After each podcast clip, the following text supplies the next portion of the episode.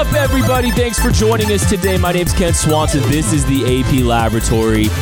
Getting ready for a Super Bowl. Kansas City Chiefs, San Francisco 49ers. We have a mailbag for you, all the questions that you guys ask. We're going to try to do a little bit more than we typically do this week, I think, with, with regards to to pot, to content on the podcast. So we are recording this on a Sunday night. I think we got to start real quick before I introduce everybody else. Our thoughts are with all those uh, that have been affected by the helicopter incident with with Kobe Bryant, his family, and, and multiple other other families. We are all uh, grieving with you. Uh, just just awful, horrible thing. Uh, our thoughts and prayers are with you.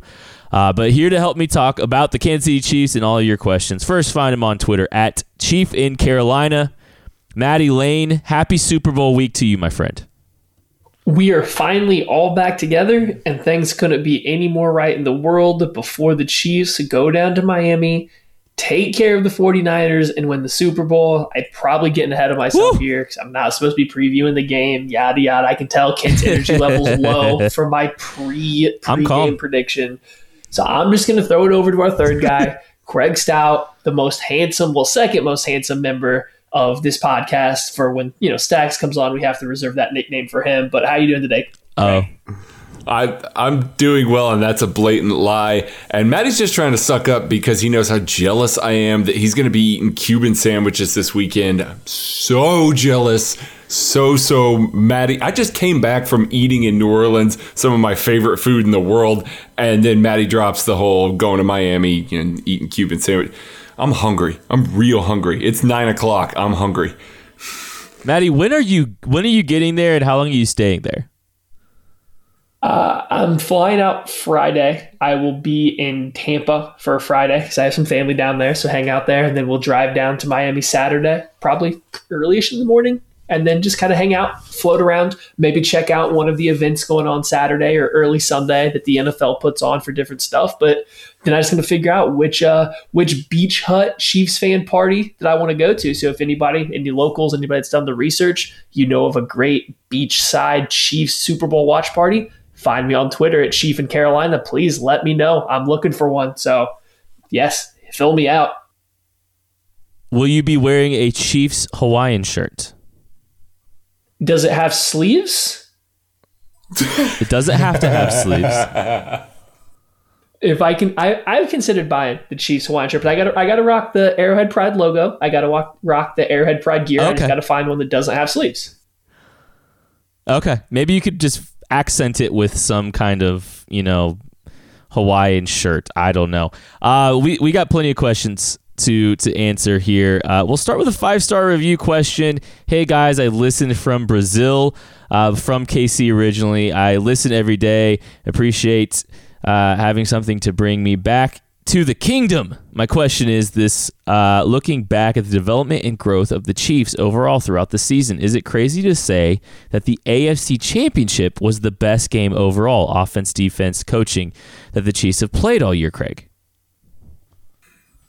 Yeah, it's not crazy. Like it was a very complete game. I, I feel like the Chiefs defense stepped up, bit the thing that had bitten them really hard earlier in the season. So the ability to step up, stop the run, you know, kind of keep the play action passing game mostly in check for most of the day. And then the offense coming out, you know, First drive wasn't great, but then they kind of clicked after that, and everything seemed pretty easy for Mahomes and everybody. Special teams played pretty well as well. Like I, I do think that that was probably the best, most complete game, start to finish, that we've seen the Chiefs play this year.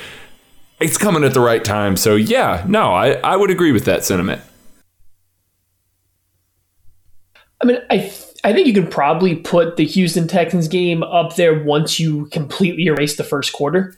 Once you get by with yeah. all the self inflicted wounds, which absolutely, I mean, you have to include them, I understand. But from kind of that point on, the Chiefs have played very good football. You know, they've had a couple gaps. There's been some drops. There's been some special teams errors and things like that. The beginning of the Tennessee game, you know, you saw the Titans have a little bit of success with the play action pass, finding some open guys downfield. But overall, I mean, the Chiefs have played very good football lately.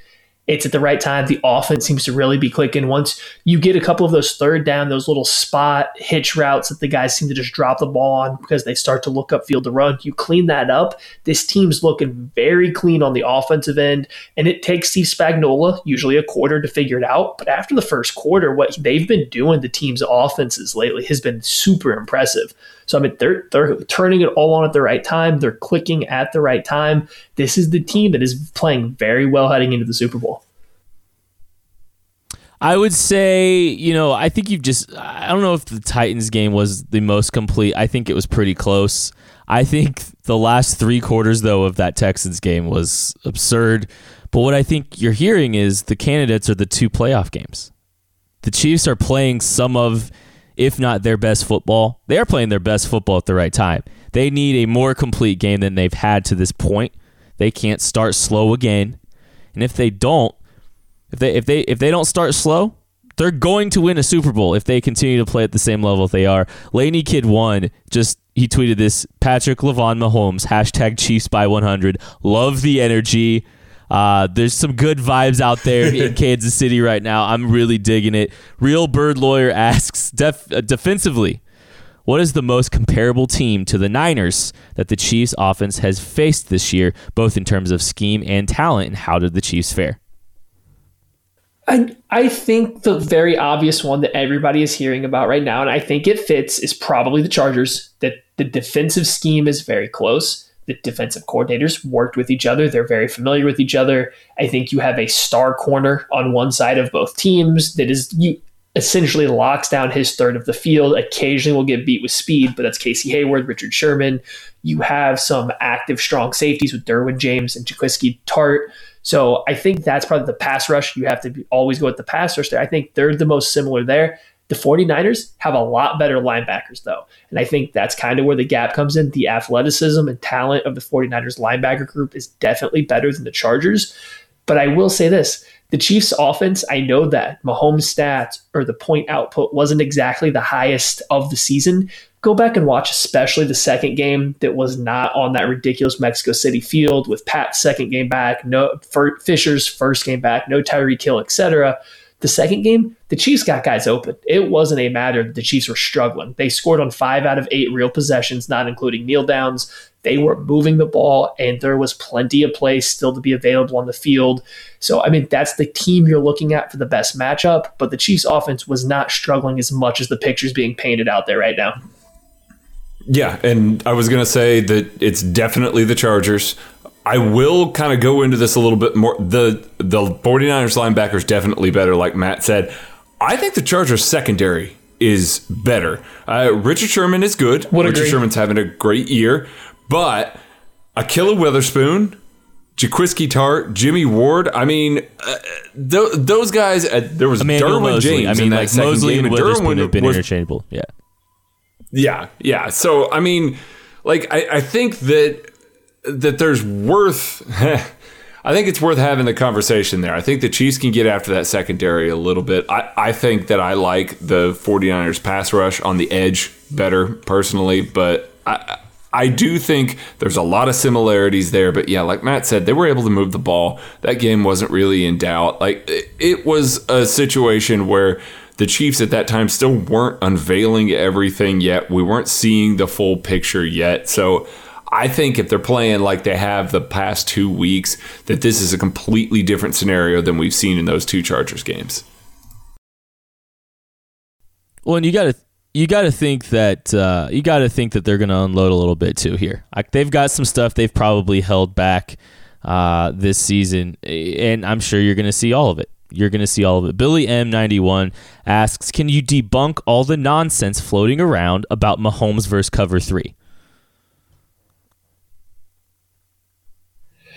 This is a hot topic right now. I'm going to get far more in depth on this later in the week with an advanced scout article talking exactly about how the Chiefs are going to beat, you know, cover three, how they've done it already this year.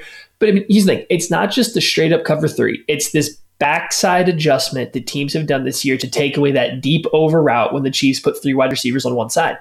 Here's a little hint, though, for everybody that has not followed the Chiefs all year that deep over route has not been that good for the Chiefs this year because every team, no matter what coverage they're running, has aimed to take it away because the Chiefs lit the entire NFL on fire with it last year. Man coverage, corners are playing inside leverage. They are doing a man turn and just running underneath that over route cover four, quarters coverage, that safety's dipping down into there. He's not getting too much depth. So that deep over route that which is everyone is talking about the 49ers being able to take away with this weak side adjustment of playing in that high hole, that's not the only thing the Chiefs can do against cover three that's not the only thing they will do. Short stick routes, short little curls, hooks, things like that will be open. If you want to run the three by one, you just run real verticals out of it without the deep over. You just run that third guy deep across the middle of the field. They still can't cover it out of cover three. You can do all sorts of fun stuff. The Chiefs even did it against the Chargers. Like I said, I'll go more in depth on it later in this week when I can write an article with it rather than explain it to you guys.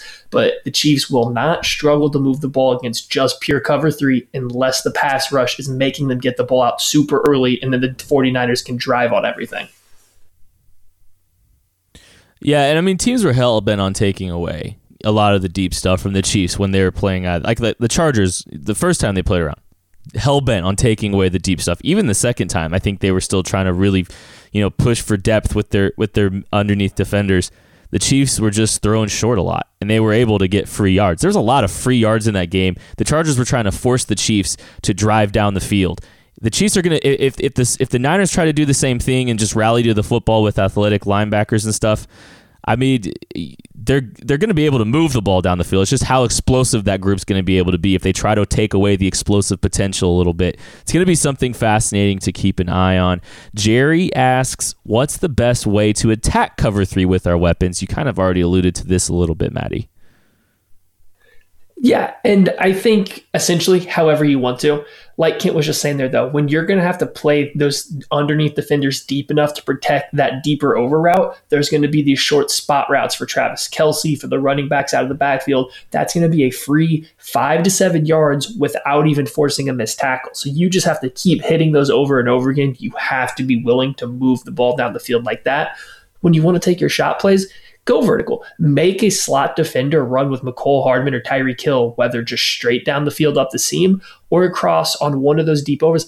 I have no doubts if you get the protection, if you run Tyreek Hill on a slice route or an angled, you know, nine route from one side of the field to the opposite hash, not all the way across the field horizontally, but at the opposite hash, Jaquiski Tartt is not going to turn and run with him. I have no doubt in my mind that Tyreek Hill is going to outrun him deep. Use your speed against the 49ers defense. Take advantage of it. And when you get Travis Kelce one on one with Moseley on the opposite side of that three by one on the backside, please, oh, please throw him the ball over and over again. It'll be just like Lonnie Johnson all over again. the uh, the main parts that you can attack in cover three are the seams. So you know you got your deep third zones. So on either side of the deep safety and the flats there. And like these guys have talked about, if you're having to gain depth to take away some of those deep overs, things like that that the Chiefs were so good at taking away, you're giving away the flat. That's what we saw. That's what Kent was just talking about. You just take that easy yardage away and just keep going at that and just keep moving the change because you can keep doing that. If you're going to drive all the way down the field on the 49ers play by play by play, hey, give it to them. That's fine. But you can attack that. You can send even three verticals and have Tyreek run a post behind the safety there, force the safety to try and cover two deep guys there in the middle field. He's going to have trouble covering the speed that the Chiefs have back there if they stay in a cover three shell for most of the day. So I'm looking forward to it. I think that they can really attack it. The fact that they are a little more, a little more predictable with their coverage scheme makes it a little bit more easy for Andy Reid to develop a game plan, I feel like. Yep. Uh, it's Big Mikey asks, can and how does San Francisco slow down Mahomes in this offense? And I think we've kind of already talked a little bit about that with throwing things and laying it up and forcing them to drive down the length of the field like some teams have had. What else do you think, Maddie? Starts with the pass rush. If they can get pressure on Patrick Mahomes, that really that allows them to drive on the underneath stuff when that's what the Chiefs have to do. So if you get pressure on any offense, that throws you know that throws off timing and messes everything up. But the biggest thing mix up your coverages. Don't just play cover three. Go back to your quarters coverage, which the 49ers will do. That's easy to mix in with the cover three, the way they play it. Go with some man coverage, more coverages, slower reads for Patrick Mahomes, just gives more things for them to look at. Don't let the Chiefs see the same defense over and over again like they kind of did to the Packers, because I do think the Chiefs will carve that up if they keep seeing it. Yeah, that's for certain there. It's the pass rush. Nick Bosa, Dee Ford, this defensive line is excellent. DeForest Buckner's in there. Sol- Solomon Thomas is in there. Arik Armstead is in there. Like these guys are all like that's an arsenal of guys that can wreck things up front. If the Chiefs offensive line does not come out and play as well as we've seen them play here in the playoffs so far because they've been pretty good here in the playoffs. If they don't play as well as they have, that pass rush will wreck things up front and it'll wreck it in a hurry. You're going to have Mahomes really, you know, hearing footsteps and having to bail from some clean pockets like we've seen earlier on this year rather than the comfort level that we've seen him playing within structure and just the simple times that he's got to play out of structure and move out of the pocket. Yeah, I think I think the Niners are going to have to be a little bit less predictable than they've been. Uh, a lot of these cover three type teams are. They do kind of play in that. You know, they, they really like to play out of that that three structure. And I mean, I, I think they I think Matty kind of hit the nail on the head. They've got to mix things up a little bit. They got to get him some unscouted looks and some things that they haven't really utilized yet. And honestly, I do think they can get pressure with four, and they're probably going to be able to get a little bit of pressure with four. Like that's just the reality. It's how they handle the second reaction plays, how the how the Niners are able to handle plays out of structure. I'm sure that's going to be a big focal point from them because their front's going to disrupt this offense. I mean, it's going to happen. They're going to get theirs. It's just what happens with that. Does Mahomes get out of it and, and make big plays? You know, what what kind of stuff do they do? Does Patrick Mahomes use his legs more again? These are the kind of questions that we're kind of having. And there's things that I think that the, the Niners can do to kind of get them out of their game. Lentiso asks, how much of an impact have Mike Pennel and Terrell Suggs made on the Chiefs' run defense? I a significant one. Uh, Terrell Suggs sets a good hard edge. The Chiefs were missing that. We talked about earlier on in the season that Spags like these big, long, strong defensive ends, and Frank Clark was setting a good hard edge. But teams were going away from Frank Clark, just trying to avoid him, running at Alex Okafor, running at Emmanuel Ogbah, running at Tanoh Kpassagnon, and finding success. Um, since Terrell Suggs has gotten in here, he's able to set that edge. He's able to funnel things back in a lot better. We've seen him collapse things. We've seen his pursuit from the backside be good. He's been particularly good. And then Mike Pennel has just been a really solid addition to the interior of that offensive line. He's a Spags defensive tackle, a massive guy that can't be moved and doesn't offer a ton in the pass game, you know, as far as rushing the passer, but he can clog up run lanes, allow things to be a little bit easier on the back end for some of these linebackers and kind of build that wall up front. Force running backs to have to slow up, not just make it an easy hole for them to hit. So that's going to pay off because the 49ers are really, you know, playing with a rushing attack that's just blowing holes wide open and allowing these speed running backs to hit them at full speed, get into the second and the third levels where they can make guys miss in the open field. If guys like Pennel and Suggs can play assignment sound, lock things down up front, it's going to make things a lot more difficult for the 49ers to do what they do on offense. And yeah, that's exactly what it is right there. I think Craig kind of nailed all the points down right there. Suggs, I don't think has popped off as much as Mike Pennel has. I don't think people have noticed him quite as much because Pennel has been a dominant force on the inside. Thing is, with Frank Clark and Terrell Suggs, it's really hard for teams to get outside and do anything. The, the way that you get to play your run defense as a defensive end, you can really turn everything away from you. Whereas a defensive tackle, it's hard to avoid. So Pennel gets to make more flashy plays, as funny as that sounds for a defensive tackle, than Terrell Suggs gets to. But Terrell Suggs' ability to, when teams do run away from Frank Clark, to have to run into him, who's also playing exceptionally well on the edge, or to force teams to run at Frank Clark, which is just hilarious trying to watch offensive tackles kick him out and not let him completely reduce the C gap with their backside being pressed up to a guard is great. Suggs has been, I mean, just as vital as Pennel. It's just not been quite as flashy, which is usually a reversal of the usual roles. Lentiso also asks what unique challenges do the 49ers offense present compared to the Titans and Ravens, Craig?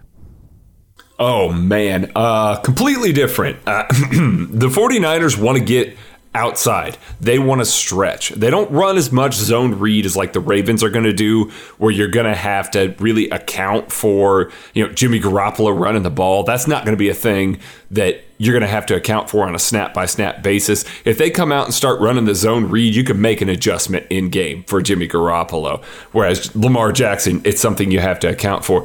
They're going to try and hit stretch runs. Mostert Breida, Tevin Coleman, all those guys are good trying to hit those outside zones aiming at you know the B, C, D gap there and really trying to hit those as hard as possible. That's a stretch for this, these linebackers here. But as Maddie just said, having two defensive ends that can scrunch down, play tight like that is going to make things more difficult for those guys to bounce those runs out there. And the ones that they do get to bounce are having to gain so much more depth to get to the outside. That's when your safeties can come into play. They can come up and hit these lighter, smaller guys, whereas Derrick Henry wants to run between the tackles, wants to hit you hard, wants to run you over there.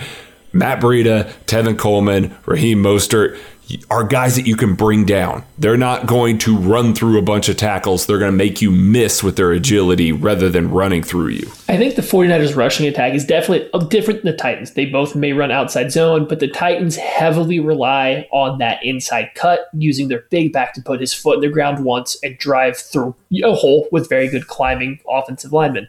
The 49ers offensive line also fantastic at climbing to the second level, but they do. They use a lot more speed they are much more willing to go off the tackle's hip and stretch it outside because they get that sealed off. Something really fun the 49ers do is they play with the splits, especially of Kittle when he lines up in line. He won't be right next to the tackle, he'll be out an extra foot. And what that does is that forces the end man for the defense to be out an extra foot or he's going to give up contained. That just widens the gap between him and the offensive tackle. They do some fun stuff. But I trust Frank Clark. I trust Terrell Suggs. Make the 49ers running backs, make Mostert, make him show great vision and not just the ability to run outside with speed. That's a really good point that you finished with that there, Maddie. Synapse Truth asks, who does the bad honey badger hone in on? Last week he seemed to be tasked with AJ Brown. Who is the target in the Super Bowl? Well, I don't think it's going to be George Kittle. Because I think that George Kittle just just has too much size for a guy that's built the way that Honey Badger is. Not that he's not going to be up for a challenge; it's just his length doesn't bode well for that. I think maybe Deebo Samuel. I think maybe Emmanuel Sanders. We might see him match up against some of those guys. They're fast. They have the chance to really kind of get after him a little bit, but there's no guy that's a really good matchup for him to come in and try and match up with one on one, try and take him away that same way. I, I just think that you're either going to put him on one of the running backs coming out of the backfield, or you're going to put him on one of those two quote unquote smaller wide receivers rather than trying to have him match up against the tight end. Steve Gray Jr. asks, "How will Spags use his safety versus the 63ers?" I love it, love it. well, I, we just talked about Honey Badger there. I think they're going to play split safety. Uh, there's enough vertical threat to the 49ers that you really do have to have that split safety look there. I know that the Vikings and the Packers played a lot of split safety, and that got them tore up against the run because they just didn't have those extra guys in the run fits there. But uh, that has kind of been the way that Spagnuolo has played throughout the year. Given up a lot of the run game, relied on his defensive line and his linebackers to do things up front a little more, and not forcing got you know Kendall Fuller to have to cover all of the vertical routes that can come out there because Kyle Shanahan, if he sees Kendall Fuller deep, is really going to go after him, really try and attack him down the field. You know, if it was Juan Thornhill back there, maybe he tries to play a little more single high, but I think it'll be split safeties with Sorensen and uh, Kendall Fuller back there deep. We might see a little bit of Armani Watts as well, but it's mostly going to be two single high, you know, two split safeties there. Sorry, with maybe Honey Badger up in the slot. I think that's most likely what you'll get, at least most downs. But I'm kind of hoping we get a lot more of what we saw with the Titans. And I would rather load the box. I I know Jimmy Garoppolo is better than Ryan Tannehill, but I want him to show it on the biggest stage. Like I do. I don't want him to throw the ball seven times. I want him to throw the ball 25 plus times and beat the Chiefs through the air. If that's what it takes is to challenge them by dropping an extra safety in the box to make them throw the ball that many times, I will live with that. So I would force him to go that route. I don't know if Spags will. I did want to say though, I do wonder if we get a little bit of Tyrann Mathieu on George Kittle, just because Kittle isn't really a vertical threat to the point where he can use his size at the catch point as much. So I just wonder, especially with Tyrann Mathieu wanting to boast how you know smart he is at football, which he is incredibly smart, the way the 49ers like to leak George Kittle out late or across the formation, I could see a good chance for Tyrann Mathieu to recognize a play from film and jump on it pretty early or take it away. So that would be the one reason I would really wonder if they are going to have him watching Kittle like a hawk, just because I don't know if anybody else in this defense is ready to catch all the ways Kittle leaks out of the backfield or off the line of scrimmage. Yeah, I wouldn't hate the idea of mixing that in there a little bit. Honestly, I think that's a good point. And, you know, the, the the the 49ers with their run game, with their play action game present so much for so much eye candy and so much for for defenses to have to process through. Uh, so much. It's it's it's really impressive. It's really impressive. I mean, it's I don't want to admit this right now. It's really fun to watch. I hate saying that. It's it's it's a very good it's a very good job by Kyle Shanahan. It's a good thing he's a good offensive coordinator, a good co- or a good coach because personality wise, uh, I wouldn't want to hang out with him. Uh, there's, he there's, can't he can't just let that one slide. There's can't a little just hint leave to, the compliment little, on the table. Had to throw a little shade. It's been too long. Uh, we're gonna take a break and we will be back with more of your questions right after this. Support for this show comes from Sylvan Learning. As a parent, you want your child to have every opportunity, but giving them the tools they need to tackle every challenge, that takes a team. Now more than ever, educational support tailored exactly to what your child needs can make all the difference. That's why parents have trusted Sylvan Learning for 45 years as the ultimate teammate in their child's educational journey, instilling in them a love for learning and a passion for reaching the next level. And Sylvan's Insight Assessment can identify gaps in learning and areas that could be of concern for your child. It's a 360 degree view into your child's learning that you can't find anywhere else and helps ensure that your child didn't miss something in school that might put them at a disadvantage in the future. And right now, it's the best price of the year at $29. Go to sylvan29.com to learn more and get your child's assessment for only $29. That's S Y L V A N 29.com.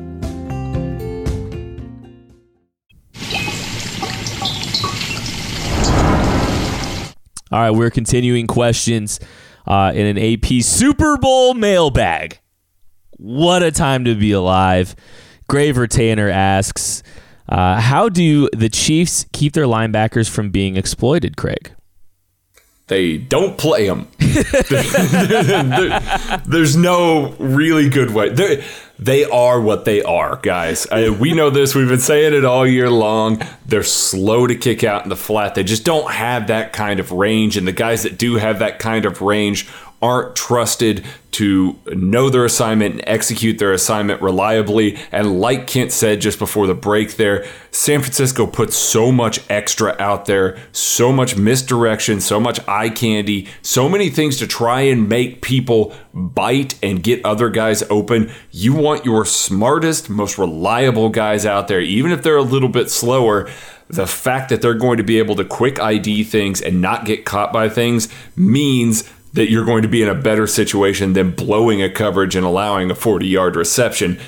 I think that they just got to try and do their best to try and keep force defenders crashing down to keep guys between the tackles because when they are between the tackles, Anthony Hitchens, Damien Wilson, Reggie Ragland will be able to stop this running back crew. They don't have to hit them particularly hard. They can light them up maybe, you know, uh, there's a little bit of ball security issues in that backfield between Garoppolo and some of those running backs. Maybe you pop one loose if you can keep them between the tackles, but it's about containing them and not asking them to have to stretch as much as, you know, maybe they had to early in the year there. And we saw how that went. It did not go well. For those that can't see me, I'm just making a big shrug sign because I don't. I, there's no real way to prevent this from happening. I think going back to kind of my earlier point of what I would do, I would just have them attack over and over again. We would be slanting the defensive line. We'd be filling in with the linebackers off of it. You're going to get a lot of 12 personnel, 21 personnel, whatever you want to call Kyle Juszczyk from the 49ers. So you're going to get Ragland out there quite a bit. I think you slant them. I think you let Ragland play the run from the front or the backside aggressively. You hope that he gets to make a splash play here and there, which he's been very good at in the playoffs and lately. Same thing with Damien Wilson. You give up a 30 yard gain if they happen to beat all of your slants and beat your scheme for that play, but you don't give up consistent 8 to 12 yards because your linebackers are slow to scrape over the top of what's a very good climbing offensive line.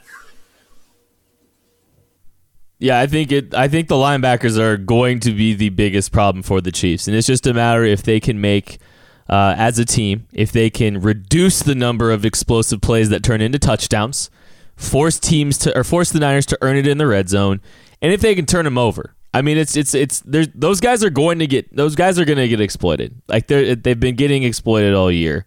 It's a it's a weak it's a weak point on this football team, and it's one the Chiefs That are they- going to have to. Oh, go, Craig. That they've done a good job of covering up with Absolutely. coaching and scheme so far. Yes. Absolutely, one hundred percent. Um, you've you've got to you're gonna have to live with with some some issues there, but you just got to hope the sum of the parts and the overall game plan and the overall production of of that defense when it comes to turnovers, when it comes to plays behind the line of scrimmage to get them behind the sticks, you know. Those things are really going to matter for this football team uh, to try to, you know, cover up stuff like that. One loss wizard, wizard asks, if draws and screens are part of the Chiefs' game plan, will Shady play? I it does not. I don't think it really has anything to do at this point with scheme. Uh, with LeSean McCoy playing, I just think it's a lack of complete trust. That being said, I'm I wouldn't be stunned if the Chiefs go with three running backs this week. Uh, they only went with two. I wouldn't be stunned if if if McCoy is one of them. If it really was just a little bit of a of an illness and stuff, the same way Matt Moore didn't play. Um, I'm not sure that Shady will be part of the game plan, but I wouldn't be stunned if he's active. Will Shady play? This is the BJ Kissel gif. No. he ain't gonna he ain't gonna play. It listen, they've been riding Damien Williams. Right. They're gonna keep riding Damien Williams straight through this Super Bowl. It'll be fascinating to see if he's even active, but um, I wouldn't be stunned if he is. Uh, the Clan McLean asks, assuming Mahomes gets a free play because Dee Ford jumps off sides. I love it. It's delicious. Uh, who streaks down the field and gets the bomb from Pat? Tyreek, Mecole, or Sammy? This is 100% not a real question. This is just shade, and it's trying to poke me into talking about Dee Ford right now. I am going to try to refrain. I'm going to try to refrain, but let me just say this. This is the second straight year that the Chiefs have to overcome Dee Ford to win the Super Bowl. I'm out. I don't know if do you guys even want to add anything or do you want to keep moving on? I think Tyreek Hill would be the one to catch the bomb because that's who seems to get along the best with Patrick Mahomes. And I think that he's also the fastest. And he would see the play earlier. They would trust him a little bit more just to go up and catch the ball on this deep throw. He actually answered it. He actually answered it. I love it. I no no on Pat's free play so far this year. He's definitely ty- uh, targeted Tyreek more than anybody else. He's been frustrated with Sammy quitting on a couple of them, so it's one hundred percent going to be Tyreek. D, you owe us. You owe us a lot, buddy. Hope you make several mistakes. I hope you make several mistakes to make up for what you did last year. Simply Pat D. I'm sure someone may have asked this, but which team has the edge in these areas? Offense, defense, special teams, and coaching. Uh, go ahead. I think the Chiefs have the edge on offense simply by having the better quarterback. I think on defense, Uh, it's definitely the 49ers. They just have a ridiculously good defense. Uh, just all that talent is great, and I love Fred Warner. He's one of my very favorite players in this league, so I had to go there. Special teams has to be Kansas City because we allocate so many resources towards special teams that there's no possible way that anybody can be better, surely. And then coaching, I, I do think it's the Chiefs. I think that Andy and Spagnuolo being in this situation before being here, knowing how this works, just having that experience before means something this week. And we've seen Andy Reid off of bye. We've seen Steve Spagnuolo's game plans. I'm just, I, I think you give a slight edge to those guys. Not that this coaching staff on the other side is a bad coaching staff. I just give a slight edge to those two guys. Offensively, the Chiefs have the edge. It's pretty clear. Better quarterback, better wide receivers, better offensive tackles, better tight end. The only thing the 49ers do better is running back and interior offensive line, and we all know how important those two positions are. Defensively, I think easily goes to the 49ers just as well as offensively, easily goes to the Chiefs. I do think the Chiefs coaching, Steve Spagnuolo especially, kind of helps mask that difference. Brendan Daly, Steve Spagnuolo have been excellent lately, so I can't tell. I'm giving the coaching edge to the Chiefs. I love Kyle Shanahan. I think he is very much on his way up into being a top three coach in the NFL, especially as an offensive mind. He's pretty, probably already there. This is the first time I do believe he's going to be making this kind of big calls in the Super Bowl. That probably affects him a little bit. I do need to see him adjust a little bit more often if things aren't going well before I put him up there with Andy Reid. In special teams, I have watched zero 49ers special teams snaps this year. They are absolutely better than the Kansas City Chiefs special teams unit. I saw uh, Harrison Butker. I think I, I, saw some stat on NFL Network that was comparing Robbie Gould and, and Harrison Butker, and I think Harrison Bus- Butker had the edge from a from a you know a um, conversion percentage and all that stuff. So that's nice. Is is that where we are now in our Super Bowl coverage this past week? We're comparis- comparing special teams players yes. from each team. Oh my god! I do think NFL.com's tracker is I, like showing stats about third down conversions at high noon from third and six plus rates for both the offense and defense of both teams. So yeah, we are to that point.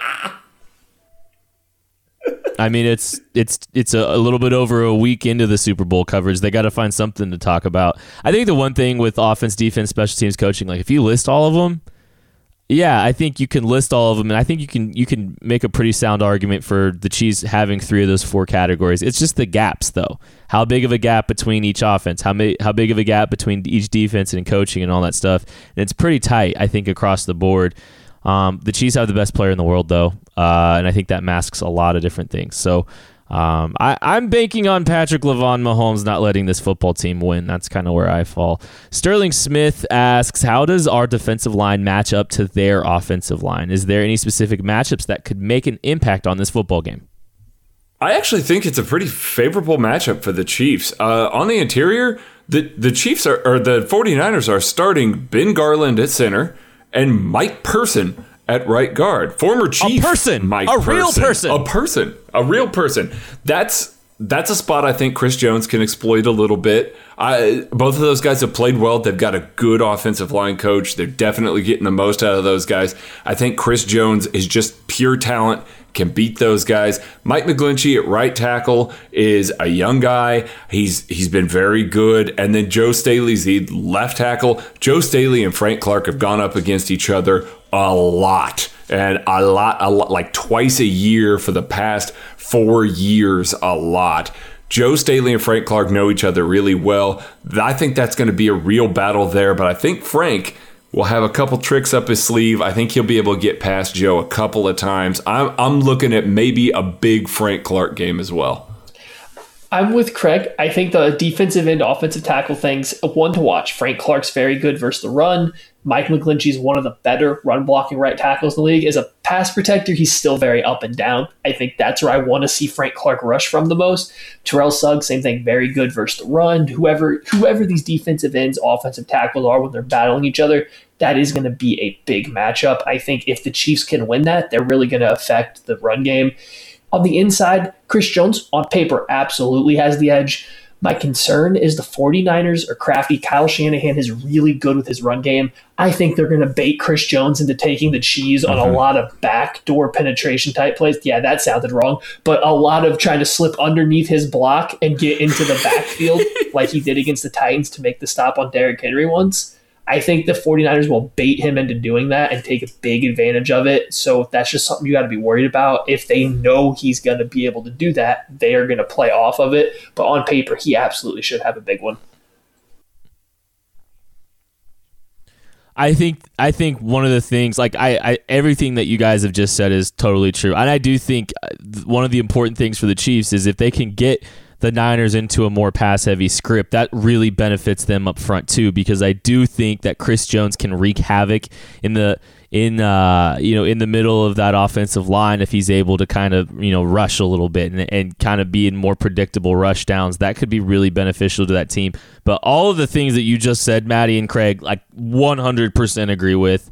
Um, I don't think it's that bad of a matchup for this football team, but I think you could look across the board, and I think you know the Niners are saying the exact same thing. If you if you flip if you flip that too, you know the the Chiefs offensive line versus their front is it's going to be interesting too.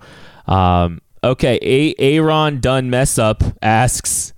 I was mildly nervous about the Texans' deep passing game and the Titans' running game, but we handled both. Should I be mildly nervous about the 49ers' defense and run game, Maddie?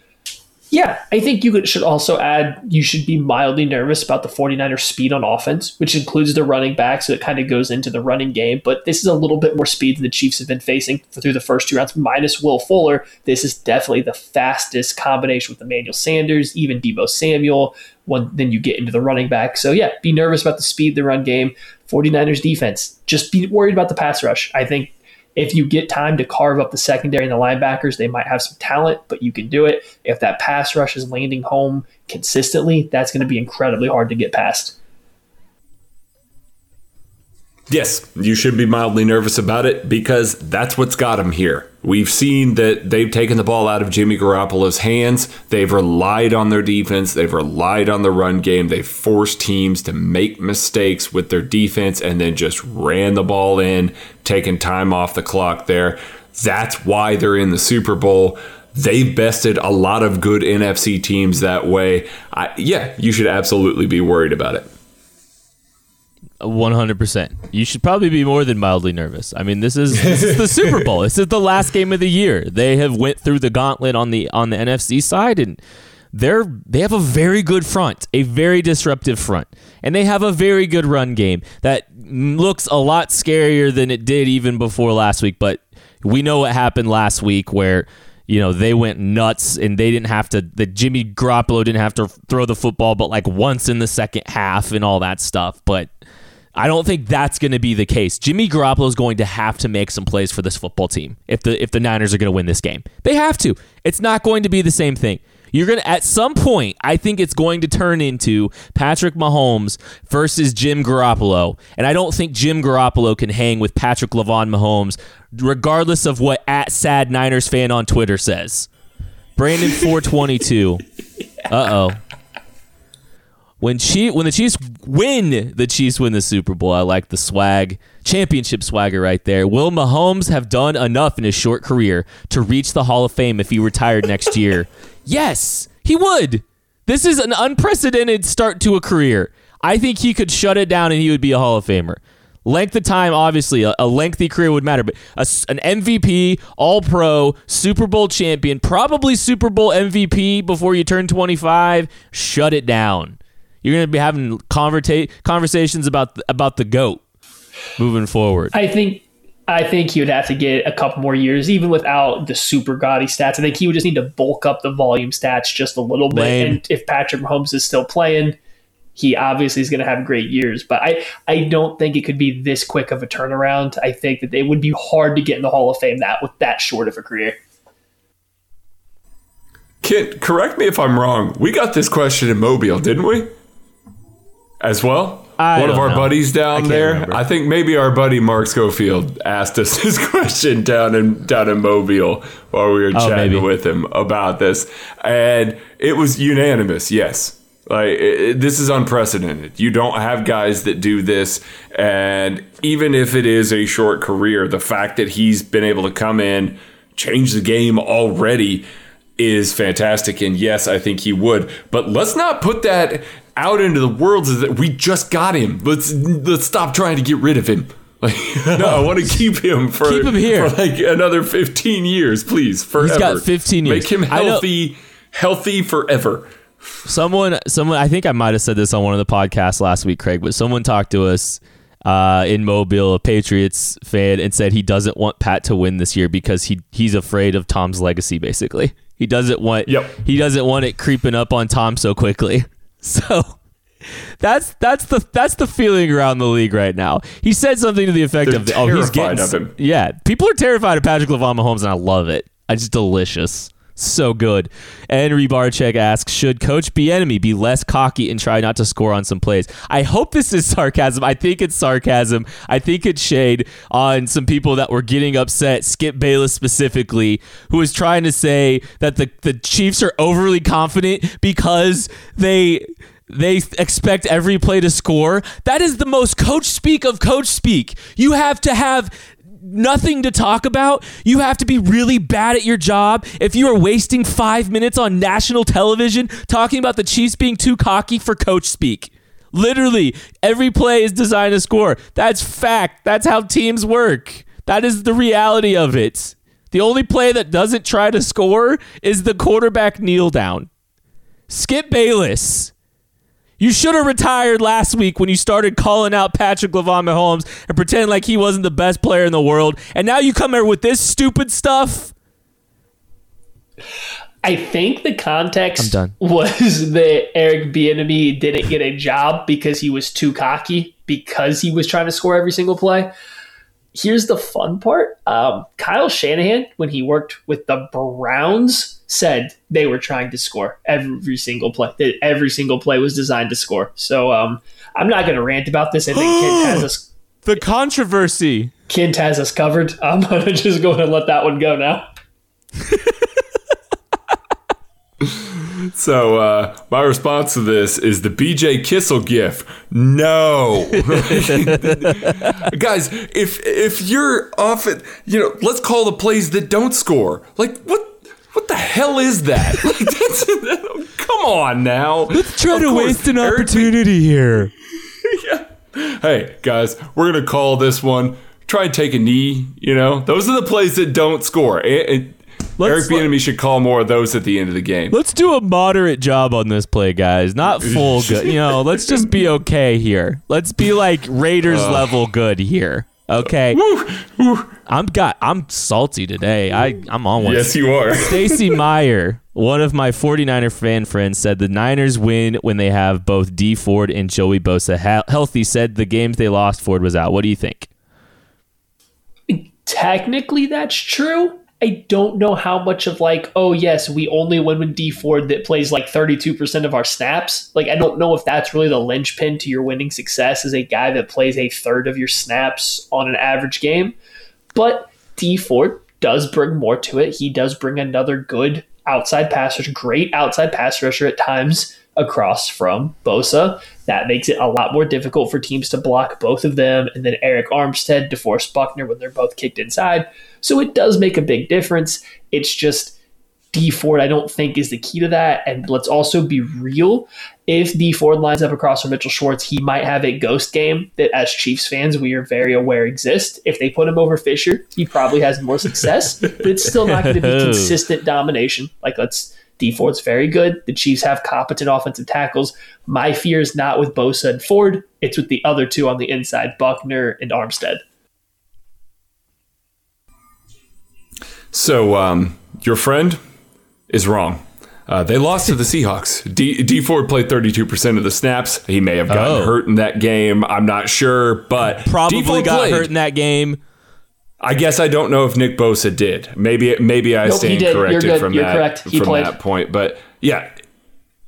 Okay, good. Well, there you go. So, point is, uh, it's not unbeatable. It's not just this 100% thing that when those two guys are on the field, that they're lights out the best rush tandem that we've seen. I, the Chiefs have seen better rush tandems. I, I, I think the Packers rush tandem was has been a little bit better, more consistent certainly throughout the course of the year. So I just feel like they've seen it before.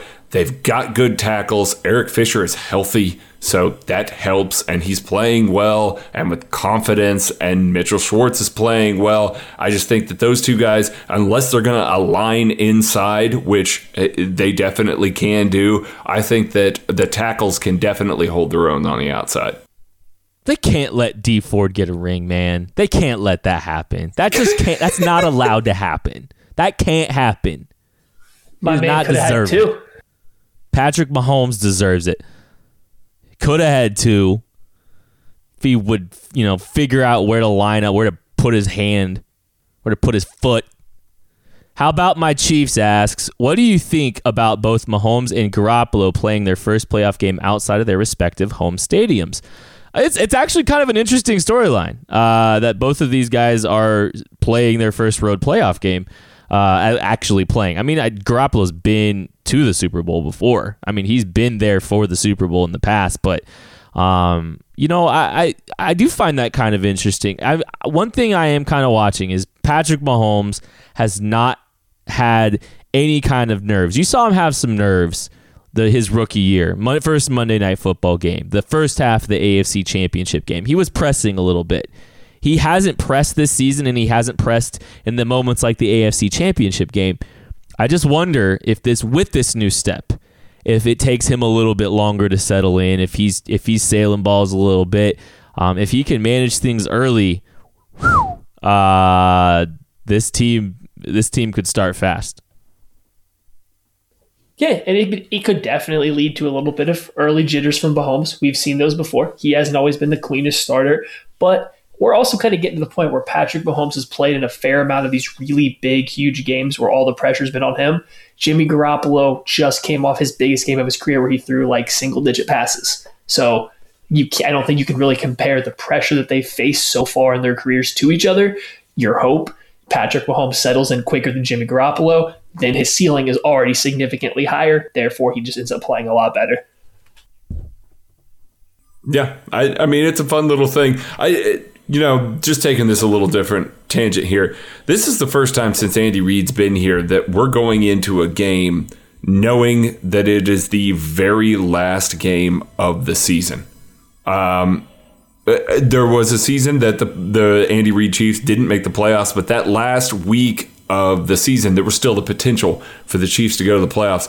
This is the first time since 2012 that we know when the Chiefs season is ending. And that's kind of weird. I've gotten accustomed to just having this hope and okay, so then next week I got to be ready for that next week and all that. It's ending. It's over. So enjoy this. I know that we talked about earlier the week leading up to this and all the talking points and everybody's burning through them and we're getting scraping the bottom of the barrel here, but man, enjoy this as much as you can because this is not it, it's not something that happens very often at all. Obviously, 50 years since the last one, but live it up, enjoy it, you know, bask in all of it because it it's going to be a fun week potentially. Going to be a lot of media quotes, a lot of things that you're going to hear your guys say that may or may not please you, but uh, but it's coming here. So just just enjoy it. No, I think that's good advice. Uh, I've kind of been thinking about it a little bit in that context too. Just enjoy everything about this. The season is over.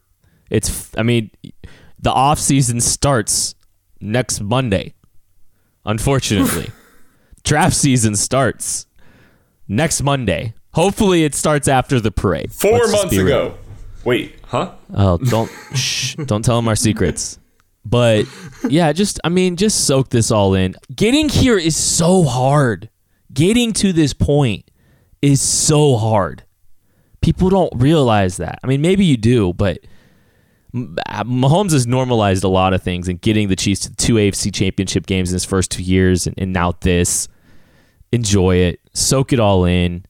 Hopefully, positive notes. Craig, Corey Peter asked, last question.